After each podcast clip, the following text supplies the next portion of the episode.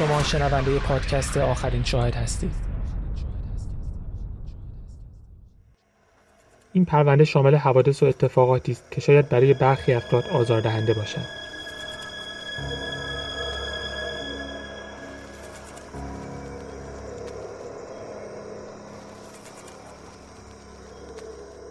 سوم اکتبر 2008 یه زن و مرد کانادایی به اسم ترور و میریسا.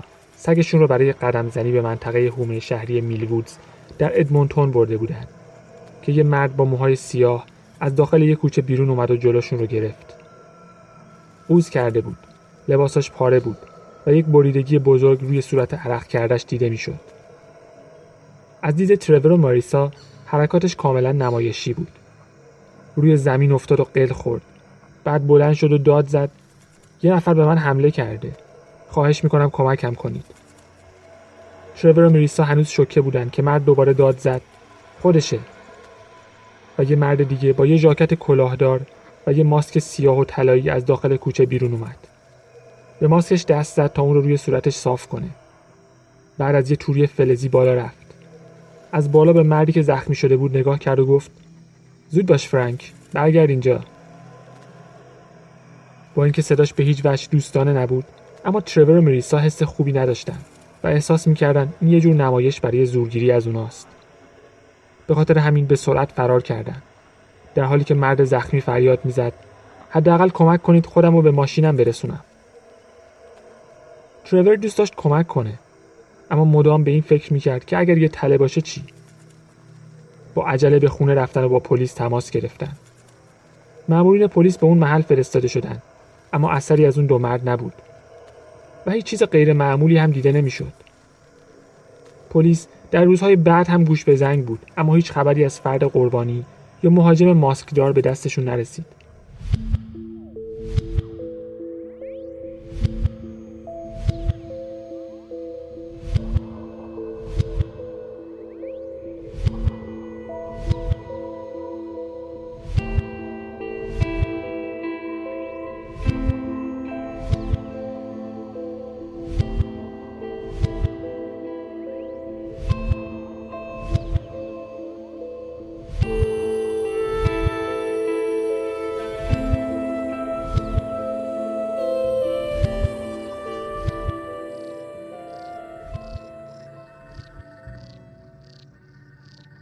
جانی آلتینگر 38 ساله تنها در یک آپارتمان کوچک در ادمونتون زندگی می‌کرد. اون یک کارگر خط لوله در شرکت تولید قطعات آرگس بود. شیفت شبانه کنترل کیفی داشت. شغلی که نه عاشقش بود و نه ازش متنفر بود. اما رازیش می‌کرد. رابطه نزدیکی با مادرش فریدا و برادر بزرگترش گری داشت. اگرچه در شهرهای مختلفی زندگی می‌کردن. و یه گروه دوستان صمیمی که بعضی از اونها از دبستان با هم دوست بودن. می‌گفتن جانی یه مرد خوب و خوشقلب سخاوتمند متفکر آروم مهربون و مثبت اندیشه که دوستانش رو هم به داشتن دیدگاه مثبت به زندگی تشویق می‌کرد. جانی تفریحات زیادی داشت اما چیزی که بیشتر وقتش رو صرف اون می‌کرد موتورسیکلت و کامپیوتر بود. دو موتورسیکلت داشت یه هوندای 500 سی سی و یه یاماهای 1200 سی سی اسپورت. اوقات فراغتش صرف موتور سواری، paintball، حرف زدن با دوستان و گوش کردن به التون جان می‌شد. در دوازده سالگی از مادرش خواهش کرد یک کومودور 64 براش بخره که بعدها به علاقه همیشگی به کامپیوتر منتهی شد. از اون به بعد همیشه به دنبال تکنولوژی بود و جزو اولین نفراتی بود که نرم افزار و سخت افزار کامپیوترهاش رو ارتقا می‌داد. همیشه به خانواده و دوستانش که زیاد از کامپیوتر سررشته‌ای نداشتن کمک می‌کرد. برادرش گری می‌گفت همیشه کارهای شخصیش رو ول می‌کرد تا به ویرایش مقاله ها و تمرین های مهم گری در دانشگاه کمک کنه و بیشتر موفقیت تحصیلیش رو مدیون جانه. جانی دوستان اینترنتی زیادی داشت که اغلب به دوستانش در دنیای واقعی تبدیل می شدن. و بعد از سی سالگی شروع به گذاشتن قرارهای آنلاین کرده بود. در دو سایت معروف اون زمان Plenty of Fish و Lavalife ثبت نام کرده بود و چندین قرار کم و بیش ناموفق رو تجربه کرده بود. اما خوشبین بود که بالاخره یک روز شریک ایدئالش رو پیدا می‌کنه. در Plenty of Fish با یه زن 35 ساله به اسم جن آشنا شد که گفته بود دنبال خوشگذرونیه. عکس پروفایلش یه زن جذاب با لباس شنا بود. اگرچه جانی می‌دونست عکس پروفایل می‌تونه گمراه کننده باشه. مشخصاتشون نشون می‌داد به هم می‌خورن. و به خاطر همین برای شب دهم اکتبر 2008 با هم قرار گذاشتن. جن آدرس دقیق محل قرار رو نداد. فقط پیچ به پیچ آدرس مکانی رو داد که ده دقیقه با محل زندگی جانی فاصله داشت. نوشته بود اگرچه قرار جالبی به نظر میاد اما باید مطمئن بشم یه آدم عجیب و غریب نیستی و قصد آزار و اذیت نداری. اینقدر که شناختمت مرد خوبی به نظر میای. اما هر کسی می‌تونه تو اینترنت دروغ بگه. جن به جانی گفت در یک خیابون پر از درخت توقف کنه و از زیر در نیمه باز یک گاراژ رد بشه و حتما دکمه رو بزنه تا در پشت سرش بسته بشه. گفت این ملحفه روی زمین پهن شده چون یکی از دوستانش هفته پیش از اون گاراژ استفاده کرده. اگر جانی همون کاری رو می‌کرد که جن گفته بود جن می‌تونست اون رو قبل از ورود به خونه ببینه. شاید من بد بینم اما باید از خودم مراقبت کنم. غریزه من در مورد آدم ها هیچ وقت اشتباه نمی‌کنه. و اگر قابل اعتماد باشی اینو می‌فهمم. دلم می‌خواد خوش بگذرونم اما باید احتیاط هم داشته باشم. مطمئنم که درک می‌کنی. اگر مشکلی نداری به هم خبر بده. اگر نه که متاسفانه نمی‌تونیم همدیگر رو ببینیم. با این حال اگر واقعا از هم خوشمون بیاد گفتی چهار روز مرخصی داری. فکر می‌کنی بتونم چند روز پیش خودم نگهت دارم؟ شاید بهتره برای چند روز وسیله برداری.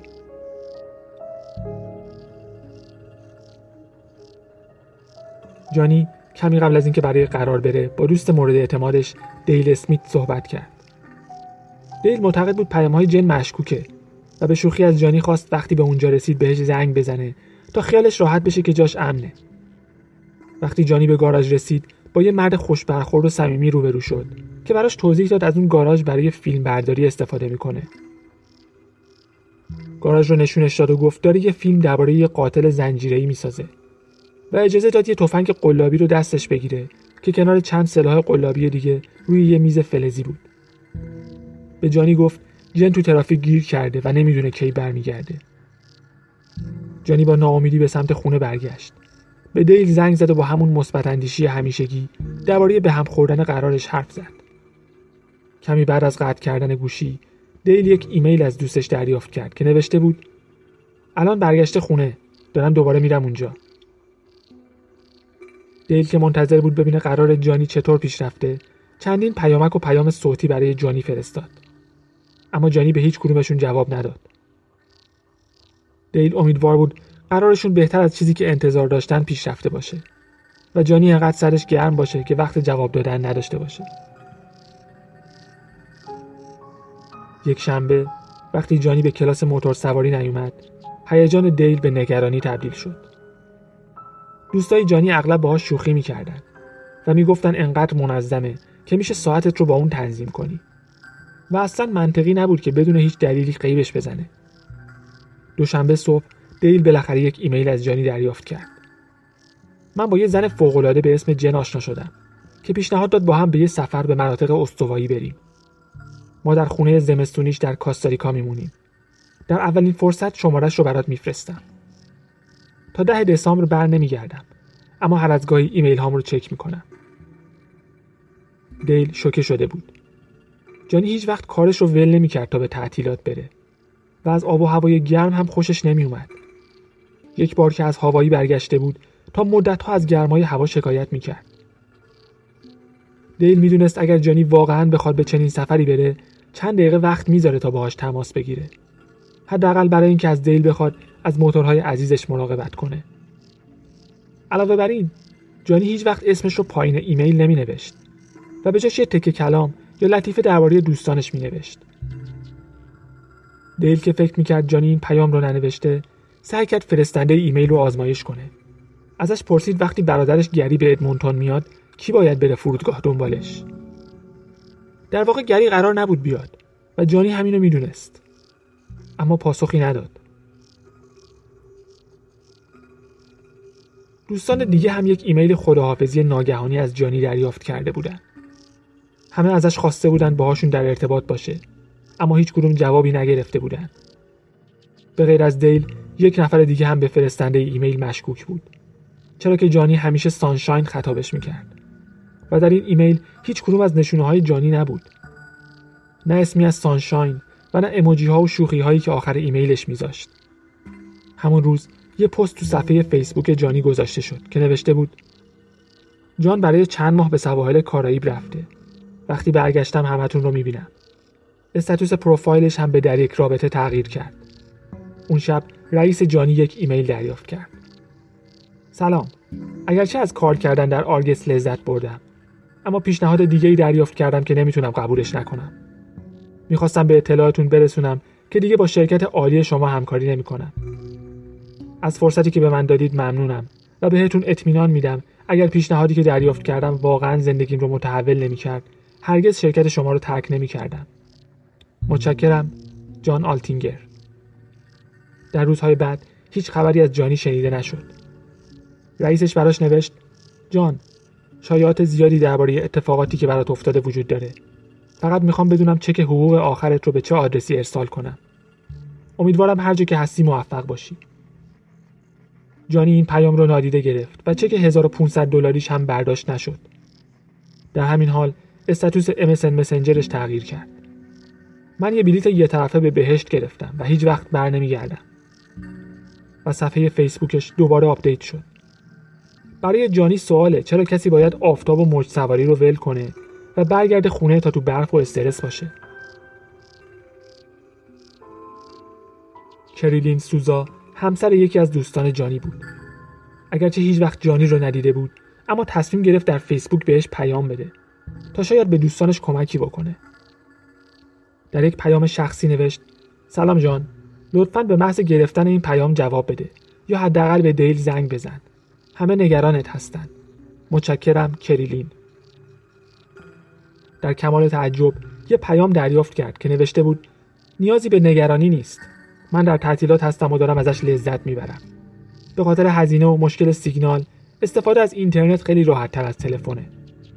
فقط می‌خوام مدتی دور از همه چیز باشم و اینجا در کنار یه آدم فوقالعاده هستم. سعی می‌کنم در اولین فرصت به دیل زنگ بزنم اما بهش بگید که واقعا داره بهم به خوش میگذره. کریلین یه شماره به جانی داد تا به دیل زنگ بزنه و گفت اگر تا ساعت 6 نیم عصر تماس نگیره مسئله رو از طریق پلیس ادمونتون پیگیری می‌کنن. وقتی تماسی گرفته نشد پلیس در جریان ماجرا قرار گرفت.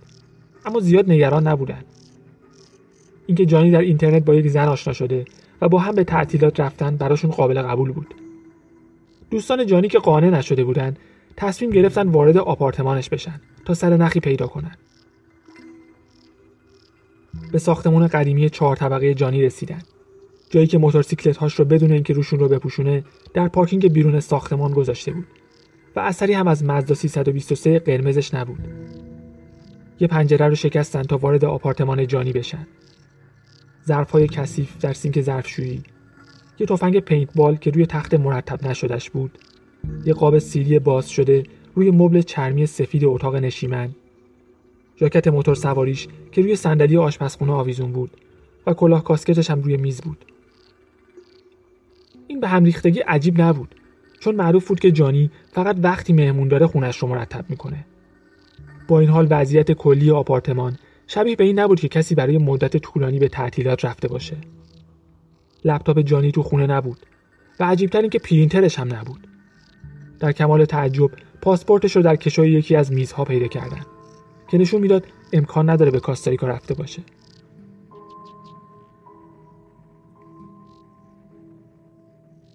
دوستان جانی با مدارکی که پیدا کرده بودند به اداره پلیس ادمونتون رفتن.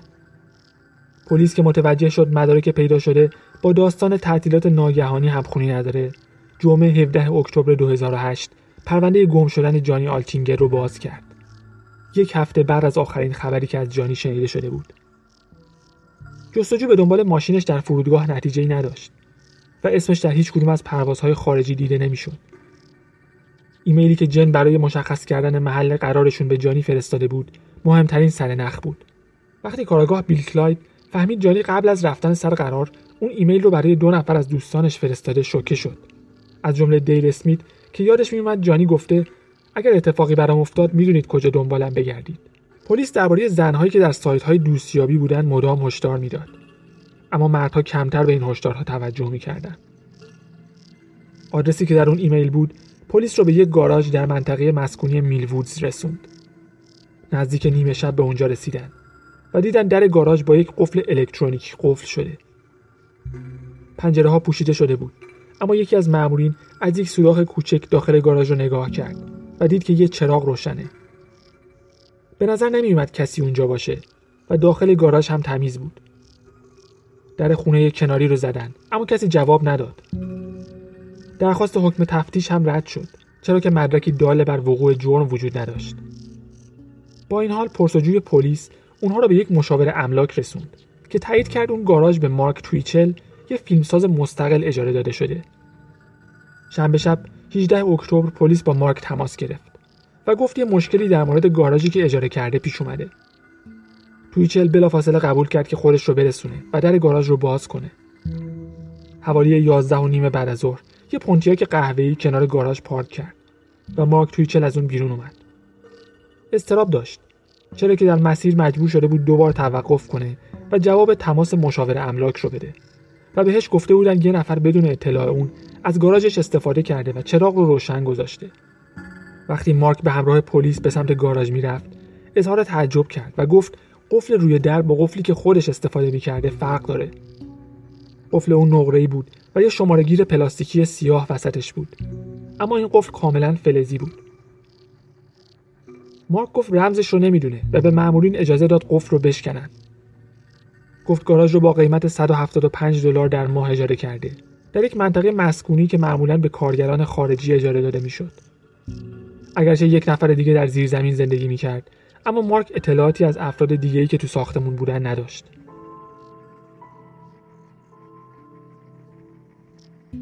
وقتی وارد گاراژ شدن بوی تندی رو استشمام کردن که نشون می‌داد به تازگی چیزی در اونجا سوزونده شده. بو از یک پیت روغن در گوشه گاراژ بود که آثار سوختگی روش دیده می‌شد و کمی خاکستر هم داخلش مونده بود.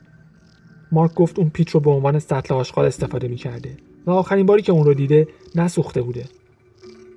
همینطور متوجه شد برخی چیزها سر جاشون نیستن. بیشتر رول نوار چسبش استفاده شده بود. تمام کیسه های زباله ناپدید شده بودند و نیمی از یه بطری باز نشده شوینده استفاده شده بود. تمام پنجره ها از داخل پوشونده شده بود و وقتی در کرکره گاراژ بسته می‌شد امکان نداشت از بیرون بشه چیزی رو دید. مارک گفت در اواخر سپتامبر یه فیلم کوتاه ترسناک به اسم خانه پوشالی درباره یک قاتل سریالی درست کرده. به خاطر اینکه اتفاقات فیلم در شب میافتاد باید جلوی ورود نور به داخل ساختمون رو می‌گرفت. چند لکه قرمز در گاراژ دیده می‌شد که مارک می‌گفت بقایای خون مصنوعیه. مأمورین پلیس تصمیم گرفتن به موافقشون اطلاع بدن تا برای بازدید از گاراژ بیاد. در زمانی که منتظر بودن مارک در ماشین پلیس با یکی از مأمورین صحبت کرد تا اظهارات مکتوبش رو آماده کنه. بیشتر درباره فیلمسازی مارک و علاقه به محصولات فیلم جنگ ستارگان صحبت کردند وقتی ازش خواستن به اداره پلیس بیاد تا به برخی سوالات جواب بده با کمال میل قبول کرد. حوالی ساعت سه و نیم صبح بود که کارگاه مایک تبلو با مارک تویچل مصاحبه کرد. تویچل به سوالات جواب می‌داد و به پلیس کمک می‌کرد. اما به نظر می‌رسید بیشتر دوست داره درباره فیلمسازی صحبت کنه. گفت چطور لیستی از بازیگران ممتاز و تولید کننده هایی که در فیلم اوشن 11 کار کردن جمع کرده تا یک کمدی درست کنه و اینکه قصد داره خانه پوشالی رو به جشنواره های فیلمسازی بفرسته یا با سرمایه گذارها دربارش صحبت کنه تا بتونه یک فیلم سینمایی یا سریال تلویزیونی ازش بسازه درباره وضعیت گاراژ صحبت کرد و اینکه تیم تولید با استفاده از نشاسته ذرت و رنگ خوراکی مقدار زیادی خون مصنوعی درست کردند که واقعا شبیه خون شده اما کثیفکاری زیادی داشته. از دید کارگاه تبلو تصادف جالبی بود که مارک داشته فیلمی درباره یک قاتل زنجیره‌ای می ساخته و دقیقا در همون مکان یه نفر ناپدید شده. مارک هم همین نظر داشت. و گفت برای من هم عجیبه. به خاطر همین اولین سوالی که از خودم پرسیدم این بود که کیا می‌دونن ما تو این گاراژ چی کار می‌کنیم و برنامه زمانیمون چجوریه. مارک لیستی از افرادی که در خانه پوشالی کار کرده بودند و افراد دیگری که به گاراژ دسترسی داشتن به پلیس داد. گفت آخرین باری که در اون گاراژ بوده جمعه ده اکتبر روزی که دوست جانی آلتینگر برای آخرین بار با اون تماس داشت. وقتی ازش درباره جانی آلتینگر پرسیدن مطمئن بود چنین اسمی رو نشنیده. کارآگاه ها درباره آخرین فعالیت های جانی صحبت کردند و اینکه به گاراژ رفته تا جن رو ببینه اما با مردی روبرو شده که روی یه فیلم کار می‌کرده. و مارک ادعا کرد هیچ کسی به اسم جن نمی‌شناسه. بررسی سوابق مارک نشون می‌داد خانواده خوبی داشته و هیچ سابقه خشونت یا فعالیت مجرمانه هم در پروندهش دیده نمی‌شد. با این حال یک بار ورشکست شده بود. بعد از یک مصاحبه طولانی مارک رو آزاد کردن و ازش خواستن هر چیزی که یادش اومد و کمکی به پرونده جانی آلتینگر می‌کرد به پلیس اطلاع بده.